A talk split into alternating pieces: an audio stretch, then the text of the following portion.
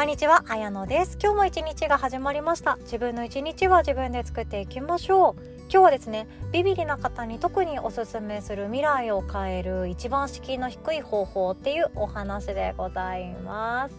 でこれはプレミアムパートナー限定配信の方でお話しさせていただこうか迷ったんですけどあ限定配信の音声プレミアムパートナーはですね週に1回放送している、えっと、公にはしていない私の裏のチャレンジのお話であったり私の失敗談とか未来ラボっていうところで話しきれていないビジネス的なお話をシェアさせていただいている無料のメルマガ音声付きメルマガ講座なんですね。でそっちで話そうかなって迷いに迷ったんですけどもこちらでシェアさせてください。春なので何かチャレンジを始めようと思ったりやっぱり私はこんな風に生きてみたい。自分の人生変えていってみたいって思ってる方も多くなってきてるんじゃないかなと思いましたので一般公開の方でシェアさせていただきます。自分の人生を大きく変えるって実は実はシンプルなことの積み重ねではあるんですけども私もそうです。ビビりまくりな人とかあとは失敗怖いなとか繊細すぎるとか他人にどう思われるかわからないとかお金がそんなにあのドカンドカンあるわけじゃないから失敗して赤字になるの結構きついとか いろんな思いを持たれてる方にそのような方々にしていただきたいヒントのお話かなとも思っております。とその前にお知らせをさせてください。いよいよ今週末となりました。久美先生をお招きしてのワークショップでございます。5歳からのおうち性教育親子でどう話すっていうことがテーマになっている性教育お家でする性教育の、ま会話であったりコミュニケーションの不安なところをクリアにしていくっていうワークショップなんですね。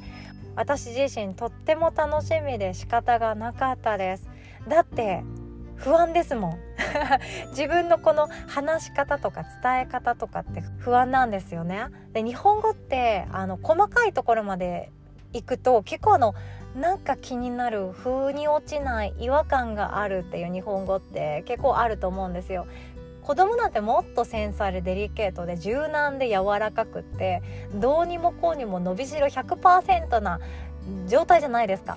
だからこそ私は子どもの可能性は潰したくないじゃあ私にできることはっていうことを学びたかったんですよ。私ができることそれは私自身が性教育のプロフェッショナルになることではなくてまずは自分の子供そして子供のお友達とか私がしゃべる範囲内での子供地域の子供に対して私が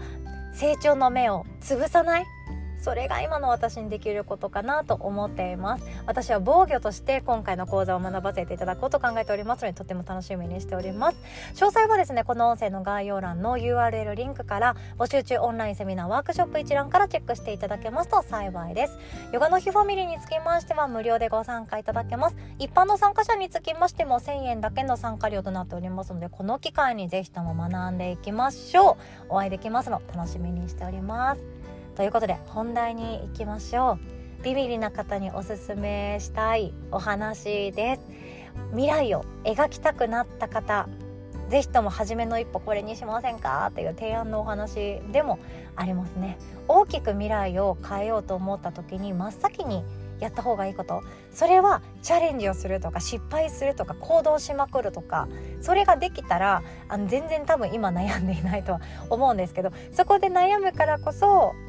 どうしようかな。不安だな。でもなんかしたいんだけどな。でも怖いな。行動するのもいや何かしたらいいか分かんないなっていうモヤモヤにつながるんじゃないかなとも思いました。でこのお話をシェアしようと思ったきっかけはですねつい先日なんですけれどもある方とお話しする機会があってでその方はあの新しく何かチャレンジしたいと思ってらっしゃったんですね。でもあのできるかどうか不安であったりでこの数年間もやりたい変わりたい未来を描き始めたいって思った。でもなんか何も行動できなくって後悔しているっていうような現状を私にシェアしてくださったんですね。でその時点でもう私は十分だって思います。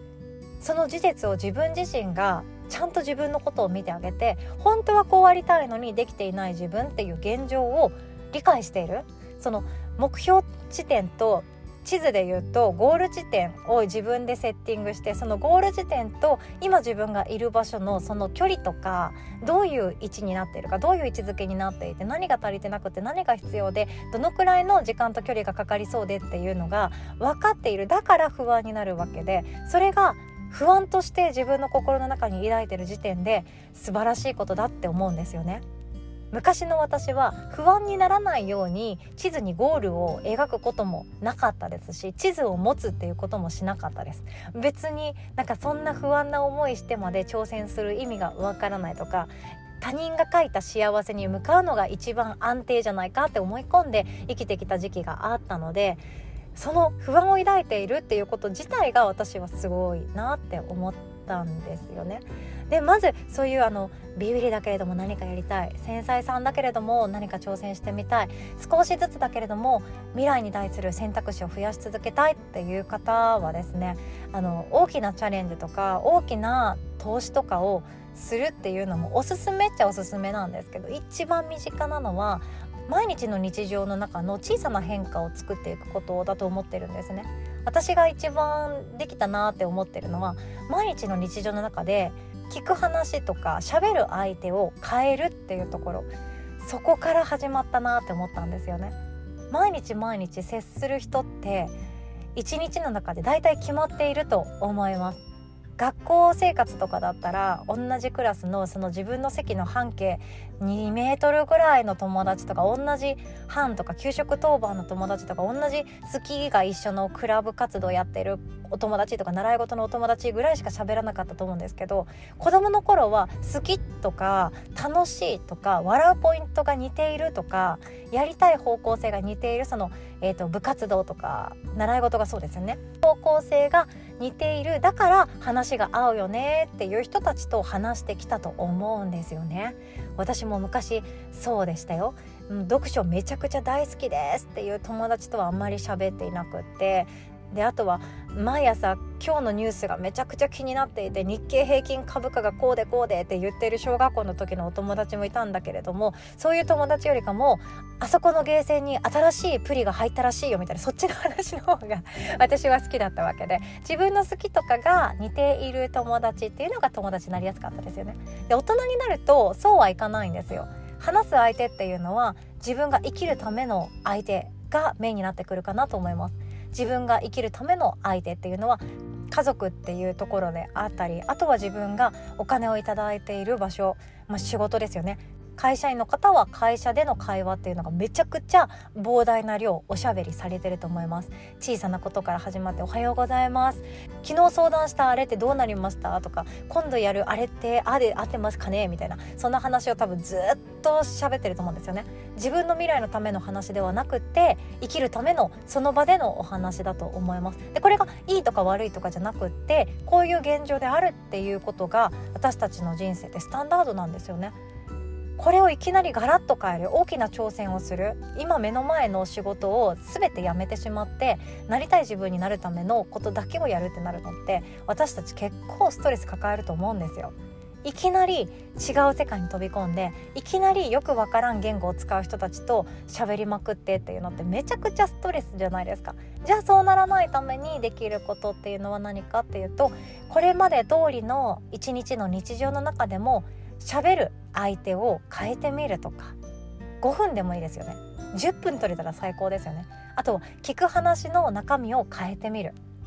仕事のスケジュール確認ばかりを聞くんじゃなくって自分が学びたい分野の話を学び始めるでもいいですよね。あとは自分が学びたいと思ってる分野であのすでに先を行かれている方の話を聞くも面白そうですね。直接その人と喋ることができるのであればそれが何より最高だとは思います。でもその人が何か YouTube やってるのであれば YouTube でもいいしポッドキャスターさんなのであればポッドキャストでも全然いいわけで本を読むでもいいですよね。一日の中身をいきなり根こそぎガラッと変えることってあの憧れはするけれども不安にしかならないと思うんですよ。ストレスにしかならないと思うんですよ。全部手放してしまった。私はどうしよう。時間だけがある。不安だ。何もしてない。私やばい。みたいな。そういう不安って別にあのもらいに行かなくてもいいと思っていて一日の中で少しずつ出会う人の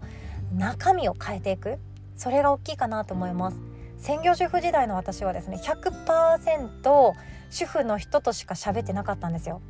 もう100%ですね主婦の人だけですね。まあ、えーと、郵便局のおじちゃんとか、えーと、スーパーのおばちゃんとかは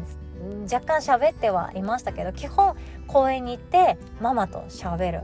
子育て支援センターに行ってママと喋る。でお家に帰って近所のママと喋る。で夜晩ご飯今日うちで晩ご飯会するんだった。あいらっしゃいって言ってママと喋る。ママと喋り続けた人間です。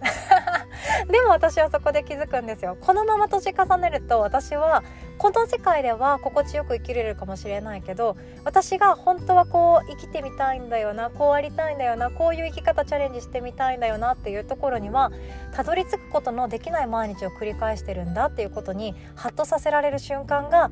あったんですね。ふとした時です。ベビーカーをしながらふとした時です。で急に悲しくなります。私毎日毎日何やってんだろうとかいや別にいいんですよ。いや幸せっちゃ幸せなんですよ。そこに幸せがある。今ここにこの幸せを味わいきるのも今の私にしかできないことだと思って幸せを味わいきろうと努力しました。もちろん幸せだって味わいきりましたしあ私はなんて恵まれてるんだって幸せだなって思う瞬間そこら辺に落ちてましたね。心地よかったです。心地よかったけど未来を考えた時にこれが一生続くのは私の中でちょっと違うっていう疑問点とか違和感が出てきたんですね。でそこから私も、えーと、変えていきたいと思ったんですけどビビリな性格だし専業主婦だからお金にそんなに余裕があるわけじゃないからドカンと自己投資することもできませんでしたしなんか失敗しても赤字とかなんかもうカードローンとか絶対避けたいって思ったから多額のことはできないじゃあ何をするかってなった時に一日の中身を買い始めたんですね。聞きたい話を聞いてみる。学んでみたい話を学んでみる。あとは喋ってみるも大きかったなと思います。無料のセミナーとかあるじゃないですか。そういうところに行って質問してみるとか。あとは関わりたい人の層をママだけど起業している。とかあとはママとかそのママじゃないとかどっちでもよくて関係なくってその人自身が自分の仕事にプライドを持ってやりがいを感じながら生きているっていう人たちと関わるっていうことを始めたんですよね。で気が付いたらヨガの世界にいてヨガの世界なんてもう自分の仕事誇らしいって思っていたりヨガが大好きって思う人たちがめちゃくちゃ多いですあとは雇われていなくってフリーでやってますっていう方の方が多かったですフリーで生きるって怖くないんだということにも気づかされました貴重な機会になったんですねそんな風に自分の中身を少しずつ変えていくと気がついたら大きな大きな一歩になっていて初め握りしめていた地図のゴール地点と今いる自分の現在地が離れすぎていてもう嫌だ辛い不安って思っていたのがあれ？ゴール過ぎてんじゃんっていうことにもなるんじゃないかなとも思っております。ということで今日はこんなお話をさせていただきました。ビビリな方こそ一日の中で話し相手を変えてみる。これが一番初めの一歩でいいんじゃないかなと思っております。で今ですね車の中で収録をしておりまして娘の習い事の待機時間なんですね。